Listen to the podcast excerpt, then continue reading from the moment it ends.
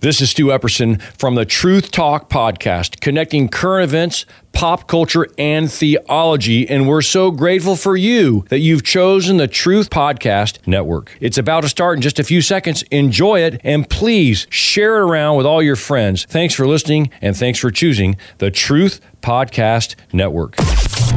This is the Truth Network. The heart of every man craves a great adventure, but life doesn't usually feel that way. Jesus speaks of narrow gates and wide roads, but the masculine journey is filled with many twists and turns. So, how do we keep from losing heart while trying to find the good way when life feels more like a losing battle than something worth dying for? Grab your gear and come on a quest with your band of brothers who will serve as the guides in what we call the masculine journey. The masculine journey starts here now.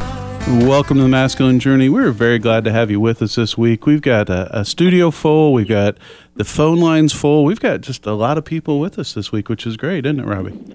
A full house. A full house. It, it which I understand beats a straight flush. If you're a plumber, it means something. if you're a plumber, I'm hoping to have a straight flush. yeah, Just saying. So, Robbie, it's an and if, Eve. And if you're a gambler, you're wrong. That's true. it, it's an Eve, Robbie. Do you know what Eve it is? Oh, wow. It, Lincoln's birthday Eve? I don't know. No, it's, it's Super Bowl Eve. Oh, my goodness. Yeah. You're absolutely right. The big game's tomorrow. Can Brady do it? Well, I hope not. That's just me personally. Out there, you can hope he does. Okay. Yeah. Yeah.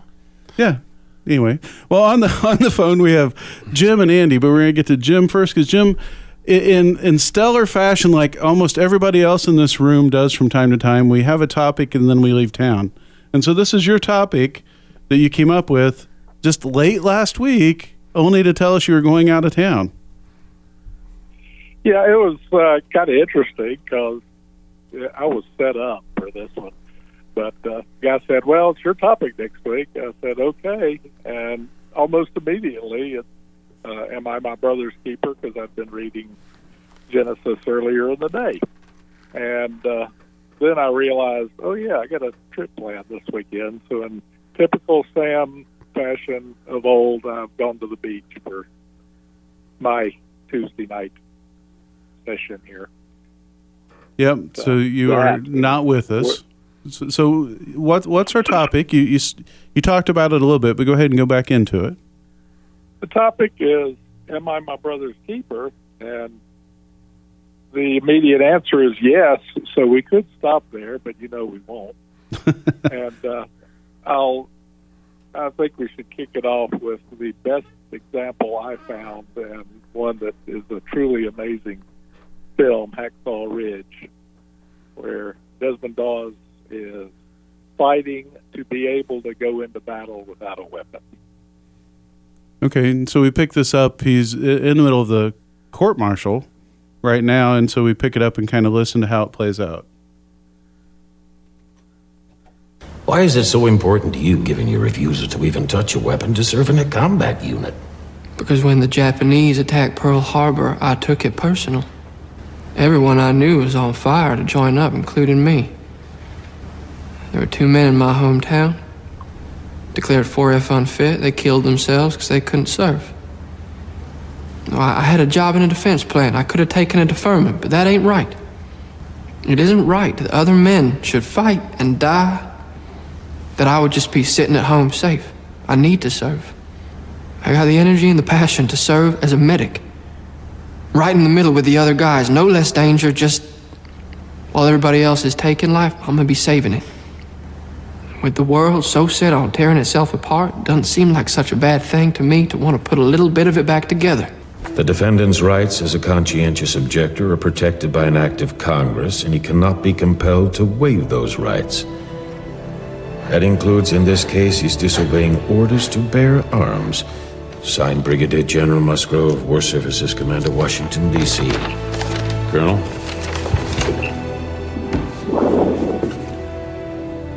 I withdraw the charges, sir. Then this case is dismissed. Private Doss, you are free to run into the hellfire of battle without a single weapon to protect yourself.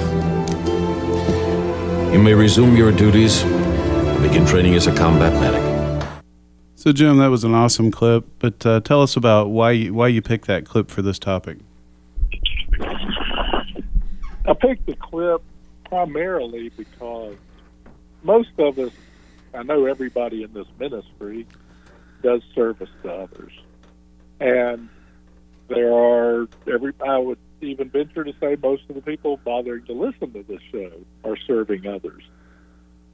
But are we laying down our lives for others? Are we risking everything for people that don't even like us?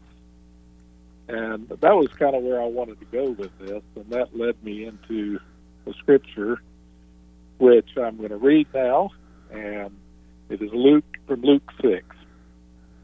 But I say to you who are listening, love your enemies. Do good to those who hate you. Bless those who curse you. Pray for the ones who mistreat you. To the one who strikes you on the cheek, offer the other also. And for the one who takes your cloak, do not hold back your shirt. Give to everyone who asks you, and whoever takes something of yours, make no demands upon him. Do to others as you would have them do to you. If you love those who love you, what credit is that to you? For even sinners love those who love them. And if you do good to those who are doing good to you, what credit is that to you? Even sinners do this. And if you lend to those from whom you expect to take, what credit is that to you? Even sinners lend to sinners in order to receive back the same. But love your enemies and do good and lend, expecting nothing in return. Then your reward will be great, and you will be sons of Elyon, for he is kind to the ungrateful and evil one. Be compassionate, just as your Father is compassionate to you. That, to me, is being our brother's keepers. It's uh, not just stepping out of your comfort zone, but giving your all to serve God. And that's what I aspire to, and I'm a long way from. Yeah, that's a that was a really good passage, Jim. As far as tying that into the topic, it's it's hard to think about exactly you know who to help, when to help, how to help. Yeah, I think you got to just walk with God through that, don't you? Absolutely. Yeah. I, I'm sitting here listening, Sam. I, I, I I'm the center man. It's like, what's in it for me? and I and I say that uh, in jest, but there's a lot of times when that's the that's the truth. You know, you you get you get to the point where, you know, um, you know, Robbie had asked me in the pre-show, you know, uh, who do I avoid helping? And you know, the sad part is the answer is pretty much everybody. Mm-hmm. and I, I, you know, um, and back to you know, I was listening to Jim, and it struck me that you know something he re- had read in that passage is pretty much the way I feel about loaning people money. Is that if I'm going to do it, I'm not going to, you know, do it to the point where I'm expecting something in return. You know, because if I'm loaning your money, I am writing it off.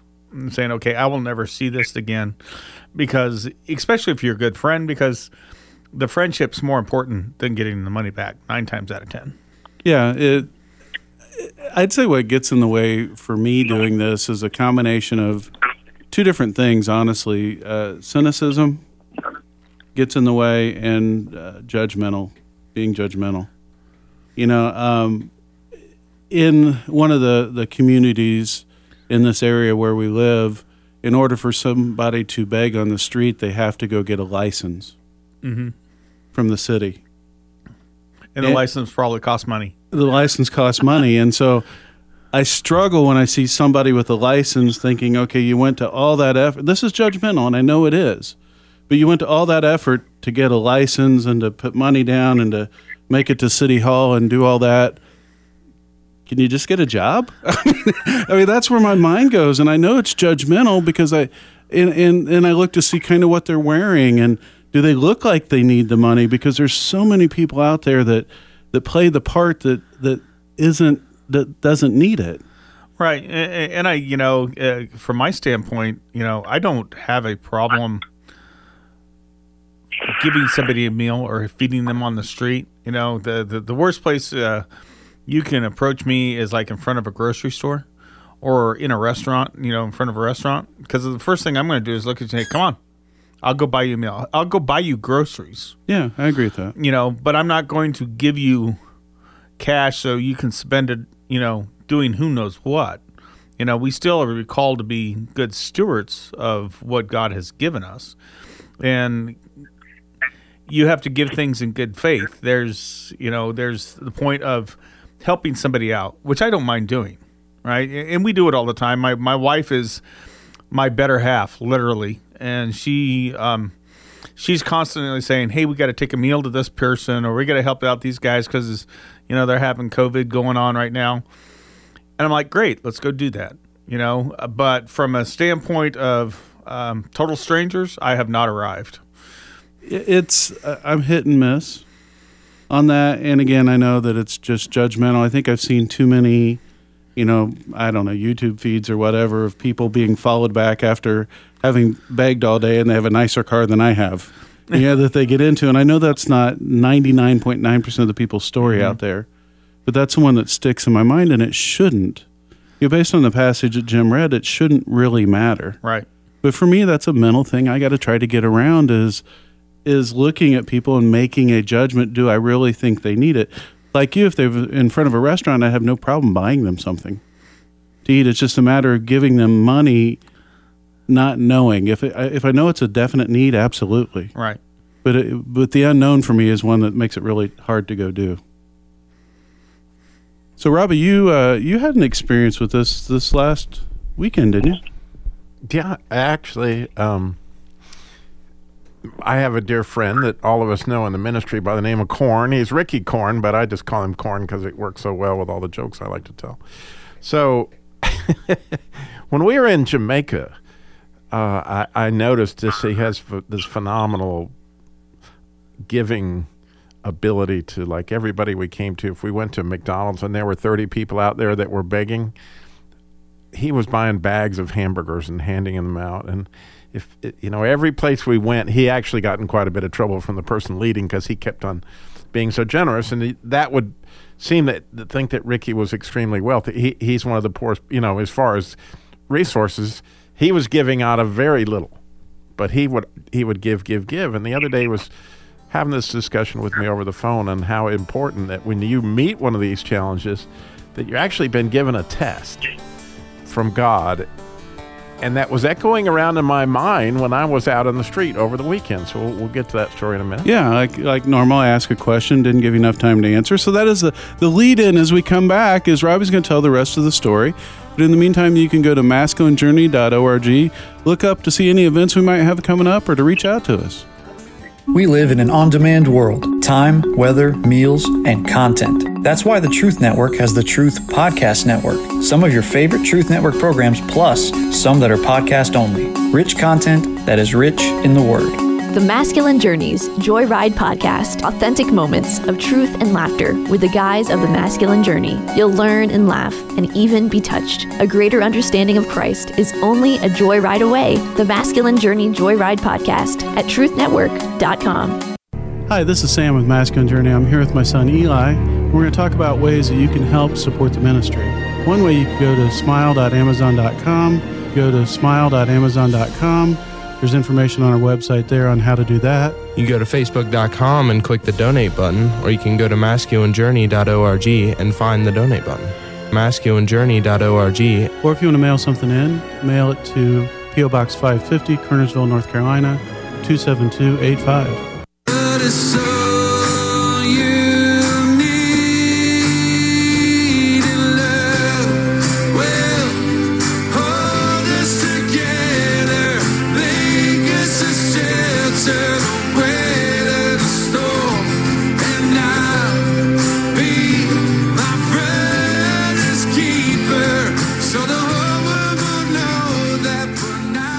Welcome back to the Masculine Journey. We are talking about being a brother's keeper, and we're going to get to Robbie's story in just a second because I want to see where that goes. But Andy, thank you for the bump And Who is that? Uh, what's that song?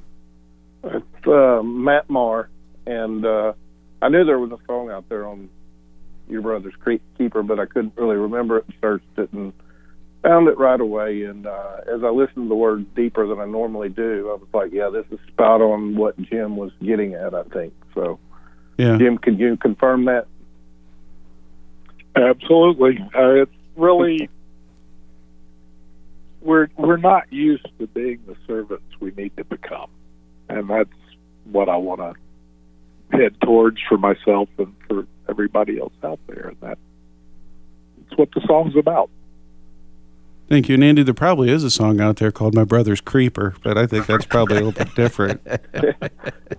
different outcome. Now, I did not say it like that. I don't believe that's not the way I heard You- it in my ears. You started to say it. That's okay. We picked it up. But when we when we left, we were getting to a story where where uh, our buddy Corn had an impact on you, right, Robbie? He he did, and you know it's an interesting thing. The the the idea that your brother's keeper actually comes out of as as Jim mentioned the story of Cain and Abel in early in Genesis in chapter four, and, and so this was obviously Cain's response to God after he'd murdered his brother. And the word keeper there is shamar in Hebrew. You might knew I was going to go there, but and the idea is actually looking for Jesus in your brother to some extent. And so part of one of the definitions of that word is to treasure your brother. And Corn is somebody to treasure in my mind. You know, he, is, he's outside the normal box if you get to meet Corn, mm-hmm. but he kind of rolls around in your mind because, you know, here's this guy that really just does not look at life the way most people do. And he, he very much is that kind of generous guy. So my family was downtown Knoxville. We were switching cars with my daughter in college, and a bit of a story there I won't go into. But we came out of a restaurant downtown. And it snowed, and so it was pretty cold, like 28, 29 degrees. And here's your downtown Knoxville, Tennessee, and here are these homeless people. And as we walk by one of them, and he goes, "Man, I want a hot cup of coffee." and he actually sounded like corn as he said it. And naturally, as I'm hearing this, it's rolling around in my mind like, oh man, Corn would be telling me, it's a test, Robbie, it's a test. This right now, you're getting tested. Because that's how Corn would talk. And so we went around the corner. Actually, my daughter wanted to get a cup of coffee, and we went in that. I just was like, man, I have got to give that man some money to get a cup of coffee. My wife says, don't give him money. He gave the gym plan is go get him a cup of coffee. So I got him a cup of coffee you know, with some sugar. It was a five dollar cup of coffee. It was a nice hot cup of coffee. And so I come around the corner and I give it to this man who's sitting there, and I can't say the exact expression that he, but he went, "H yeah, a hot cup of coffee." You know, he was like, "Man, oh baby."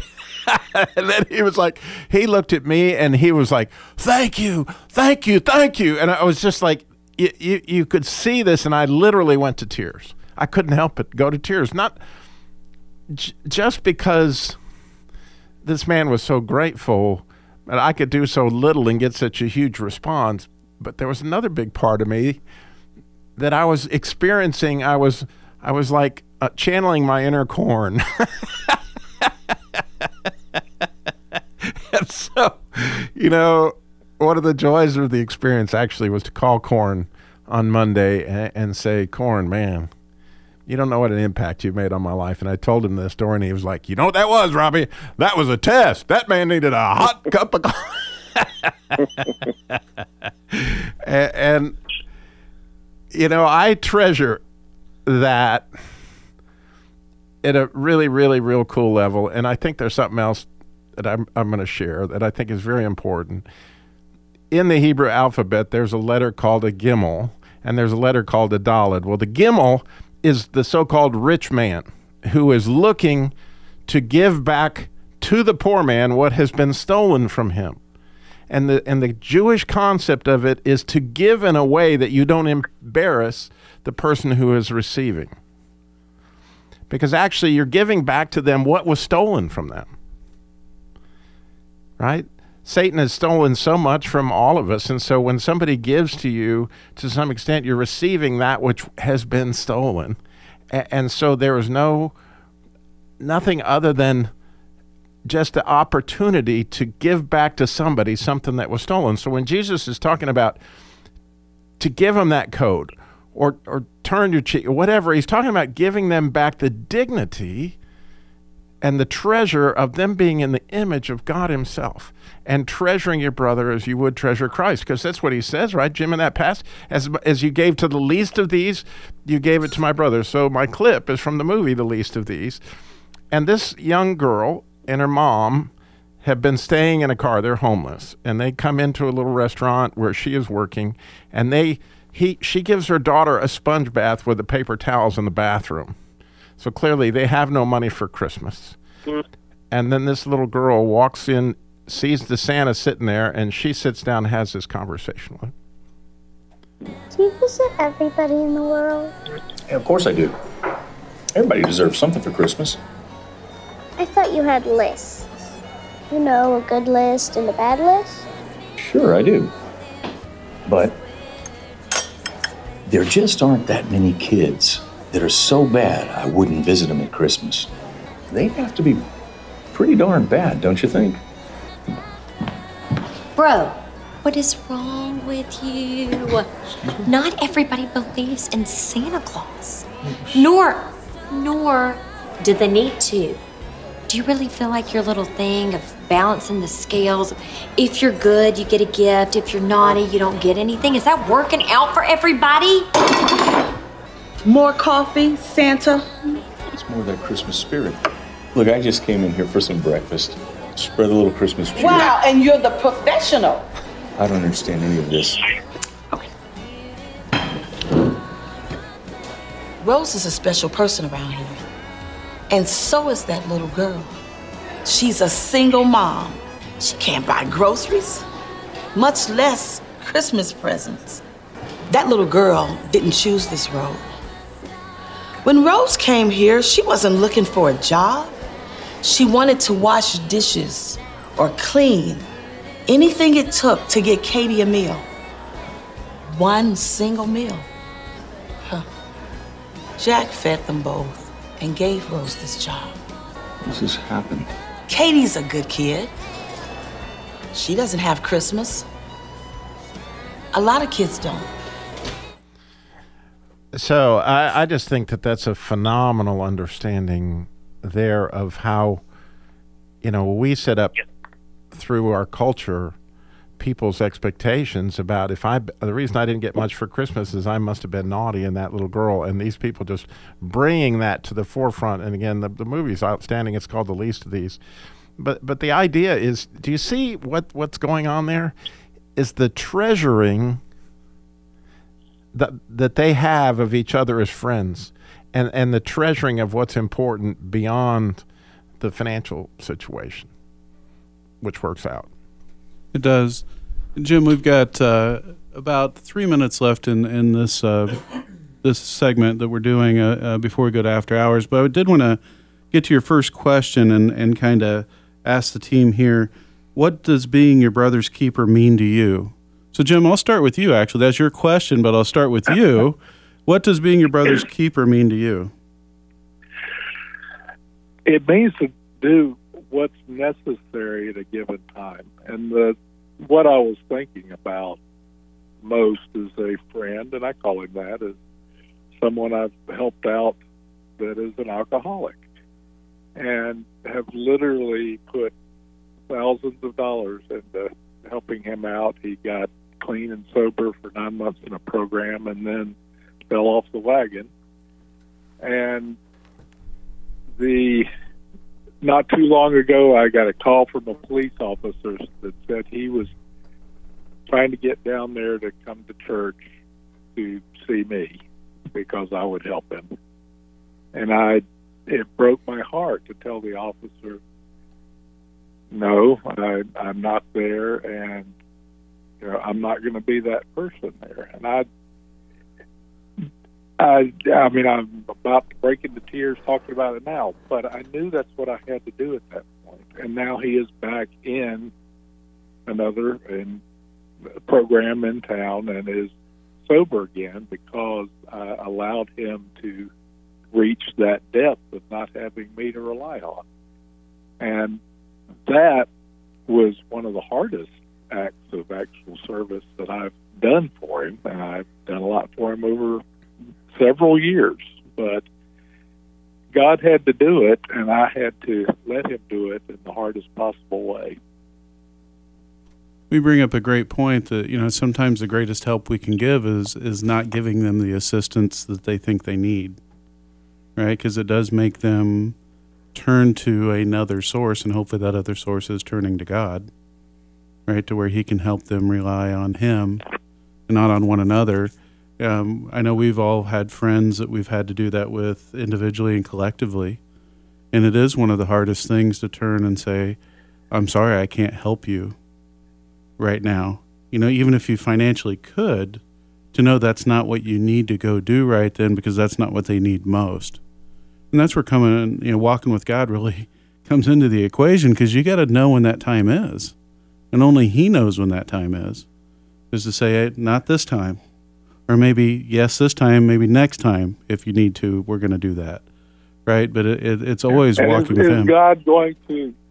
I'm sorry. No, go ahead. I'm having a little trouble hearing. It sounded like you were breaking in. Are we going to be like Doss and put our life on the line to save other lives? To me, almost that would be easier than knowing what to do in the circumstances we normally encounter.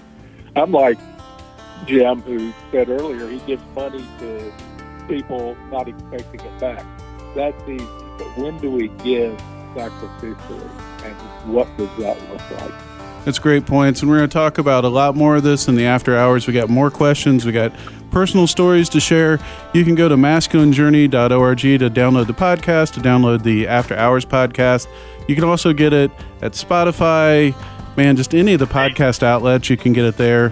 So please go do that. We will hopefully have a, a boot camp announcement coming up in the next couple weeks. So that's a little teaser out there that we hopefully will have one. And we would love to hear from you. So please go to our website, reach out to us, let us know how you're doing, let us know how we can pray for you. We'll talk to you next week. This is the Truth Network.